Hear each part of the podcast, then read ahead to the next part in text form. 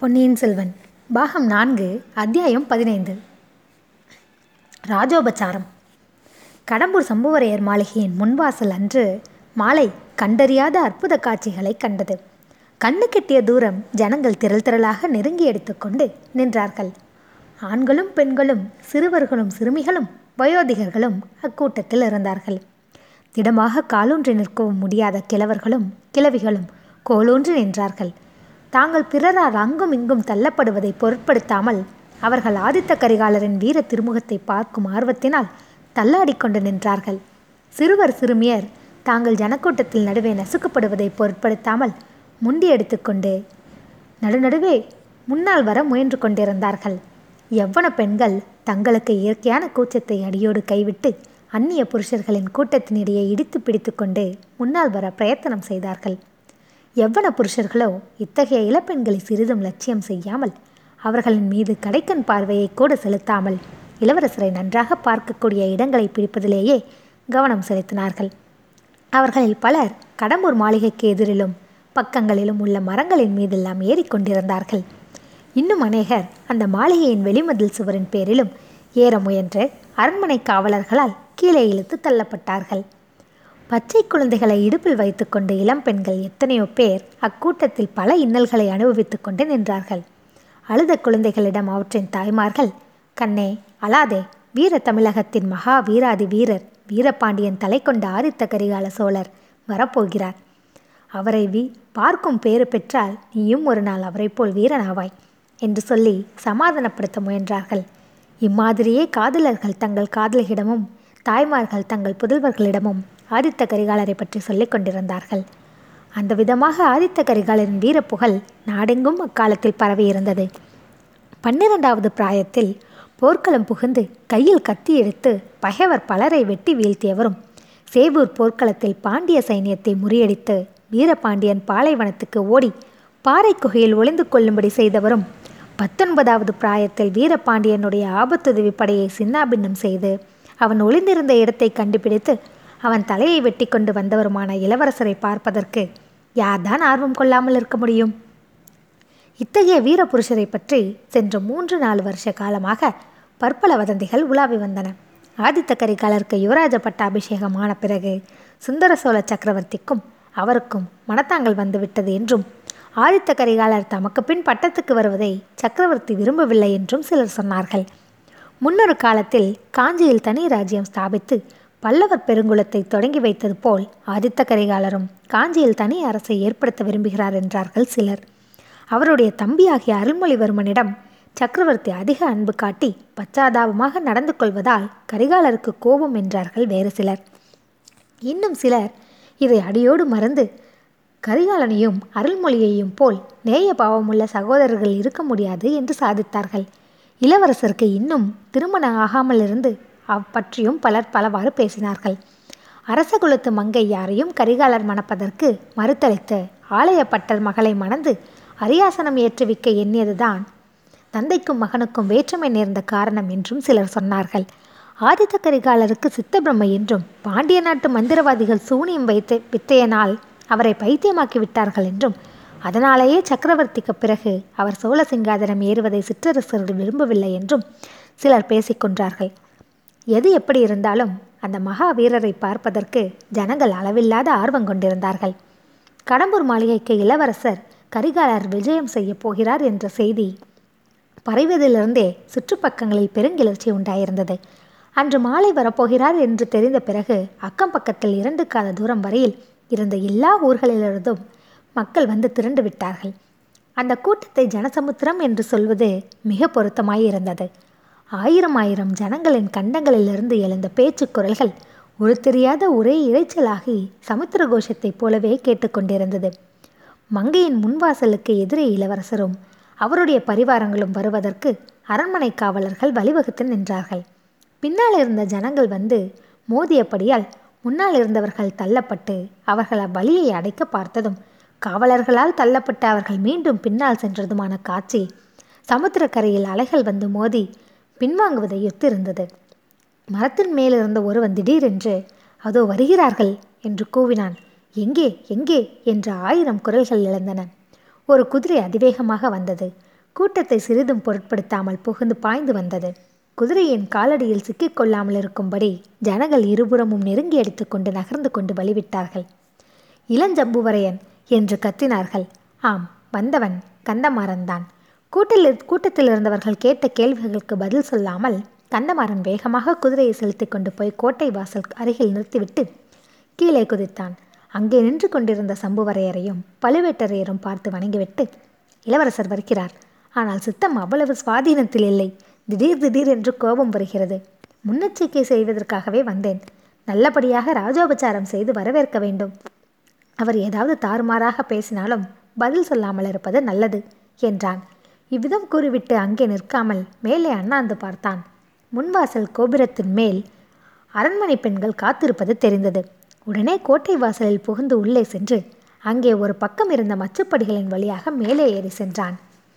பெண்கள் இருக்கும் இடத்தை அடைந்ததும் கந்தன்மாறனுடைய கண்கள் மற்றவர்களை பொருட்படுத்தாமல் நந்தினி தேவி இருக்கும் இடத்தை கண்டுபிடித்தன.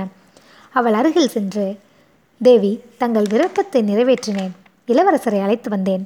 அதோ வந்து கொண்டிருக்கிறார். ஆனால் மதம் பிடித்த யானையைப் போல் இருக்கிறார். அவரை எப்படி சமாளிக்கப் போகிறோமோ தெரியவில்லை என்றான்.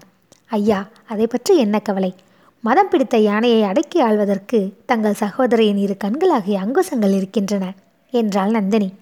மணிமேகலை அக்கா இது என்ன பேச்சு? என்றாள். கந்தமாறன் மணிமேகலை பழுவூர் ராணி கூறுவதில் தவறொன்றுமில்லையே. ஆதித்த கரிகாலரை போன்ற வீராதி வீரரை பதியாக பெற தவஞ்செய்ய வேண்டாமா? என்றான். மணிமேகலை பதில் சொல்வதற்குள் நந்தினி குறுக்கிட்டு ஐயா இளவரசருடன் இன்னும் யாரேனும் வருகிறார்களா? என்று கேட்டாள். ஆமாம் பார்த்திபேந்திர பல்லவனும் வந்தியத்தேவனும் வருகிறார்கள். நந்தினி மணிமேகலையை குறிப்பாக பார்த்துவிட்டு எந்த வந்தியத்தேவன்? தங்களுடைய சிநேகிதன் என்று சொன்னீர்கள் அல்லவா? அவனா? என்றாள். ஆம் என்னை பின்னாலிருந்து குத்தி கொள்ள பார்த்த அந்த பரம சிநேகிதன்தான் அவன் எங்கிருந்தோ எப்படியோ வந்து குதித்து வெள்ளாற்றங்கரையில் எங்களோடு சேர்ந்து கொண்டான். இளவரசருடைய தாட்சணியத்துக்காக பார்த்தேன். இல்லாவிடில் அங்கேயே அவனை என் கத்திக்கு இரையாக்கியிருப்பேன் என்றான். மணிமேகலையின் முகம் சுருங்கி புருவங்கள் நிறைந்தன. அண்ணா அவர் உங்கள் முதுகில் குத்தியது உண்மையாக இருக்கும் பட்சத்தில் அவரை எதற்காக இந்த மாளிகைக்குள் வரவிட வேண்டும்? என்றாள். கண்ணே நீ பேசாமலரு அதெல்லாம் புருஷர்களின் விஷயம். நேற்றைக்கு சண்டை போட்டுக்கொள்வார்கள் இன்றைக்கு கட்டி புரள்வார்கள் என்றாள் நந்தினி. கந்தமாறன் புன்னகை புரிந்து அப்படியெல்லாம் ஒன்றுமில்லை. இளவரசரின் முகத்துக்காக பார்க்க வேண்டியதாயிற்று. ஓஹோ கூடை கூடையாக புஷ்பம் கொண்டு வந்து வைத்திருக்கிறீர்களே. நீங்கள் இங்கிருந்து பொழிகிற மலை மாலையினால் இளவரசரின் கோபம் தணிந்து அவர் சாந்தமடைந்து விடுவார். அதோ வந்து விட்டார்கள். நான் கீழே போகிறேன் என்று சொல்லிவிட்டு விடுவென்று என்று மச்சுப்படிகளில் இறங்கி போனான். அந்த முன்வாசலின் மேன் மாடத்திலிருந்து பார்க்கும்போது கண்ணு கெட்டிய தூரம் பறந்திருந்த ஜனசமுத்திரத்தின் நடுவே சுழிக்காற்றினால் ஏற்படும் நீர்ச்சுழலைப் போல் ஓரிடத்தில் தோன்றிக் கொண்டிருந்தது. அந்த சுழலின் மத்தியில் அகப்பட்டு கொண்ட நாவாயைப் போல் மூன்று குதிரைகளும் அவற்றின் மேல் வந்த வீரர்களும் சில சமயம் தோன்றினார்கள். மறுகணம் ஜனசமுத்திரத்தின் பேரலைகளினால் அவர்கள் மறைக்கப்பட்டார்கள். அவ்விதம் ஏற்பட்ட சுழல் மேலும் மேலும் பிரயாணம் செய்து கோட்டையின் முன்வாசலில் நெருங்கிக் கொண்டிருந்தது. கடைசியில் கோட்டை வாசலுக்கே வந்துவிட்டது. கோட்டை வாசலை அடைந்த மூன்று குதிரைகள் மீதும் வீற்றிருந்தவர்கள் ஆதித்த கரிகாலரும் பார்த்திபேந்திரனும் வந்தியத்தேவனும் தான். அவர்களை தொடர்ந்து வந்த யானை குதிரை பரிவாரங்கள் எல்லாம் தொடர்ந்து வெகு தூரம் பின்னாலேயே அந்த பெரிய ஜனசமுத்திரனால் தடை செய்யப்பட்டு நின்றுவிட்டன. குதிரைகள் வந்து மாளிகை வாசலில் நின்றதும் ஒரு பெரிய முழக்கம் எழுந்தது. இருபது பேரிகைகள் இருநூறு கொம்புகள் முன்னூறு தாரைகள் ஐநூறு தம்பட்டங்களிலிருந்து எழுந்த அந்த பெருமுழக்கத்தை கேட்டு அந்த மாபெரும் ஜனசமுத்திரத்தின் பேரெரிச்சலும் ஒருவாறு அடங்கியது. பாத்தியங்களின் பெருமுழக்கம் சிறிது நேரம் ஒழித்துவிட்டு சட்டென்று அடங்கி நின்றது. அப்போது ஏற்பட்ட நிசப்தத்தில் கட்டியங்குருவன் மேட்மாடத்தை அடுத்திருந்த ஒரு மேடை மீது நின்று இடிமுழக்க குரலில் கூவினான். சூரிய வம்சத்திலே பிறந்த மனுமாந்ததா? அந்த வம்சத்திலே புறாவுக்கு உடலை அறுத்து கொடுத்த சிபி சக்கரவர்த்தி? சிபி சக்கரவர்த்திக்கு பின்தொன்றிய ராஜகேசரி அவருடைய புதல்வர் பரகேசரி பசுவுக்கு நியாயம் வழங்குவதற்காக புதல்வனை பலி கொடுத்த மனுநீதி சோழன் இமயமலையில் புலிலச்சினை பொறித்த கரிகால் பெருவளத்தான். நலங்கிள்ளி நெடுங்கிள்ளி பெருநற்கிள்ளி குலமுற்ற துஞ்சிய கிள்ளி வளவன் குராப்பள்ளி துஞ்சிய கிள்ளி வளவன் எழுபத்தி ரெண்டு சிவாலயம் எடுப்பித்த கோப்பெருஞ்சோழர் இவர்கள் வழிவழி தோன்றிய தொன்னூறும் ஆறும் பொன் சுமந்த பழையாறை விஜயாலய சோழர் அவருடைய குமாரர் சம்யமலை லிருந்து புகார் நகரம் வரையில் காவேரி நதி தீரத்தில் எண்பத்தி ரெண்டு சிவாலயம் எடுப்பித்த ஆதித்த சோழர் அவருடைய குமாரர் மதுரையும் ஈழமும் கொண்டு தில்லை சிதம்பரத்தில் பொன்மண்டபம் கட்டிய பராந்தக சோழ சக்கரவர்த்தி. அவருடைய குமாரர் இரட்டை மண்டலத்து கன்னர தேவன் படைகளை முறியடித்து ஆற்றூர் துஞ்சிய வீராதி வீரராகிய அரிஞ்சய தேவர் அவருடைய குமாரர் ஈழம் முதல் சீட்புலி நடுவரை ஒரு குடைநிழலில் ஆளும் பழையாறை பராந்தக சுந்தர சோழ சக்கரவர்த்தி. அவருடைய மூத்த குமாரர் கோப்பெரும் மகனார் வலதிசை மாதண்ட நாயகர் யுவராஜ சக்கரவர்த்தி வீரபாண்டியன் தலைக்கொடை ஆதித்த கரிகால சோழர் விஜயம் செய்திருக்கிறார். பராக் பராக் பராக் என்று அக்கட்டியங்கூறுவோன் கூறி முடித்ததும் மழை பெய்து இடி இடித்து ஓய்ந்தது போல் இருந்தது உடனே அவன் அருகில் இருந்த இன்னொரு கட்டியங்காரன் கொல்லிமலை மன்னன் ஒரே அம்பில் சிங்கத்தையும் கரடியையும் மானையும் பன்றியையும் சேர்த்து தொலைத்த வீரன் வல்வில் ஓரி அவனுடைய பரம்பரையில் வழிவழி தோன்றிய ராஜாதி ராஜ ராஜமார்த்தாண்ட வீர கம்பீர சம்புவரையன் சோழ சக்கரவர்த்தி குலத்திற்கு என்றும் துணைவன் வீரநாராயண ஏரியின் காவலன் ஐயாயிரம் வீரப்படையின் தண்டநாயகன். தனது சிறு அரண்மனையின் எழுந்தருளி இருக்குமாறு கோப்பெருமகனார் ஆதித்த கரிகால சோழரை மணமொழி மெய்களால் உவந்து வரவேற்கிறோம். சோழகுலத்தோன்றலின் வரவு நல்வர்வாகுக என்று கூவினான். அவன் அவ்விதம் பேரிடி போன்ற குரலில் கூறி முடித்ததும் மேல் மாடியிலிருந்து மலர் மாறி பொழிந்தது. ஆதித்த கரிகாலனும் வந்தியத்தேவனும் அண்ணாந்து பார்த்தார்கள். அங்கே இருந்த பல பெண்களின் சுந்தர முகங்களுக்கு நடுவில் வந்தியத்தேவனுக்கு மணிமேகலையின் மலர்ந்த புன்னகையுடன் கூடிய முகம் கூடிய மட்டும் தெரிந்தது. வந்தியத்தேவனும் ஒரு கணம் புன்முறுவல் செய்தான். உடனே தன் காரியம் எவ்வளவு தவறாது என்பதை உணர்ந்தவன் போல் வேறு திசையை நோக்கினான். அதே சமயத்தில் மேலே நோக்கிய ஆதித்த கரிகாலனின் முகத்தில் முன்னைவிட கடுகடுப்பு அதிகமாயிற்றே. அவன் குதிரை மீதிருந்து கீழே குதித்தான். மற்ற இருவரும் குதிரை மீதிருந்து இறங்கினார்கள். இதற்குள் மறுபடியும் வந் வாத்தியங்களின் கோஷம் முழங்கத் தொடங்கிவிட்டது. சற்று அடங்கியிருந்த ஜனசமுத்திரத்தின் ஆறாவாரம் பேரொளியும் மீண்டும் பொங்கி எழுந்துவிட்டது. விருந்தாளிகளும் அவர்களை வரவேற்பதற்கு வாசலில் நின்றவர்களும் கோட்டை வாசலுக்குள் புகுந்தார்கள். உடனே கோட்டை வாசலின் கதவுகள் படார் படார் என்று சாத்தப்பட்டன. ஆதித்த கரிகாலன் திரும்பி பார்த்துவிட்டு ஏன் இவ்வளவு அவசரமாக கதவை சாத்துகிறீர்கள்? தஞ்சை கோட்டையில் என் தந்தையை சிறை வைத்திருப்பது போல் என்னையும் இங்கே சிறை வைக்கப் போகிறார்களா என்ன? என்னுடன் வந்த பரிவாரங்கள் என்ன ஆவது? என்று கேட்டான். இரு கிழவர்களும் சில கண நேரம் திகைத்து போய் நின்றார்கள். பழுவேட்டரையர் முதலில் சமாளித்து கொண்டு கோமகனே இந்த சோழ சாம்ராஜ்யத்தில் உள்ள லட்சோப லட்சம் ஜனங்களின் அன்பு நிறைந்த உள்ளங்களே தங்களையும் தங்கள் தந்தையையும் சிறைப்படுத்தி இருக்கின்றன. தனியாக சிறை வைப்பது எதற்கு? என்றார். இளவரசே தங்களுடைய தரிசனத்துக்காக வந்திருக்கும் பெருந்திரளான மக்கள் இந்த சிறிய குடிசைக்குள் புகுந்தால் என்ன ஆவது? அவர்கள் வெளியில் நிற்கும்போது அக்கம் பக்கம் உள்ள தோப்புகள் எல்லாம் குரங்குகள் அளித்த மதுவனம் ப போல் ஆகிவிட்டன. ஜனக்கூட்டம் கலைந்ததும் தங்களுடன் வந்த பரிவாரங்களை உள்ளே அழைத்து வருகிறோம். அதுவரையில் தங்களுக்கு வேண்டிய பணிவிடைகளை செய்ய இங்கே பணியாளர் பலர் இருக்கிறார்கள் என்றார் சம்புவரையர். இச்சமயம் கோட்டை வெளிவாசலில் ஜனங்களின் ஆரவாரம் அதிகமானது போல் கேட்டது. கரிகாலன் கந்தமாறனிடம் முன்வாசல் மேன்மாடிக்கு போக வழி எங்கே? என்று கேட்டான். கந்தமாறன் மாடிப்படிகள் இருந்த இடத்தை சுட்டிக்காட்டி கரிகாலன் அந்த பக்கம் நோக்கி விடுவிடுவென்று நடந்து சென்றான். கந்தமாறனும் வந்தியத்தேவனும் பார்த்திபேந்திரனும் உடன் சென்றார்கள். சம்புவரையர் பழுவேட்டரையரை பார்த்து இது என்ன? வழியோடு போகிற சனியனை விலைக்கு வாங்கியது போல் வாங்கி கொண்டேமே. இவனுடைய மூளை சரியாயிருப்பதாகவே தோன்றவில்லையே. சின்ன பிள்ளைகளின் பேச்சை கேட்டு இந்த காரியத்தில் தலையிட்டோம் என்றார். அப்படி என்ன மோசம் வந்துவிடப் போகிறது? காரியம் நடந்தால் நடக்கட்டும் நடக்காவிட்டால் போகட்டும் என்றார் பழுவேட்டரையர். காரியத்தை பற்றி நான் சொல்லவில்லை. நம் வீட்டில் இருக்கும்போது ஏதாவது ஏடாகூடமாக நடக்கக்கூடாதல்லவா? நிமித்தம் ஒன்றும் சரியாக இல்லை. அவனோ மதம் பிடித்த யானையைப் போல் இருக்கிறான். முகத்தின் கடுகடுப்பையும் நாக்கில் விஷயத்தையும் பார்த்தீர்கள் அல்லவா சில நாள் பல்லை கடித்து கொண்டு பொறுமையாக இருக்க வேண்டியதுதான். அந்த பல்லவன் பார்த்திபேந்திரன் அவனை கட்டுக்குள் வைத்திருக்க உதவியாய் இருப்பான் இன்னொரு துஷ்ட சிறுவன் பின்னோடு வந்திருக்கிறானே. அவனைத்தான் எனக்கு பிடிக்கவில்லை. அவன் ஒற்றன் என்று கூட எனக்கு சந்தேகம்.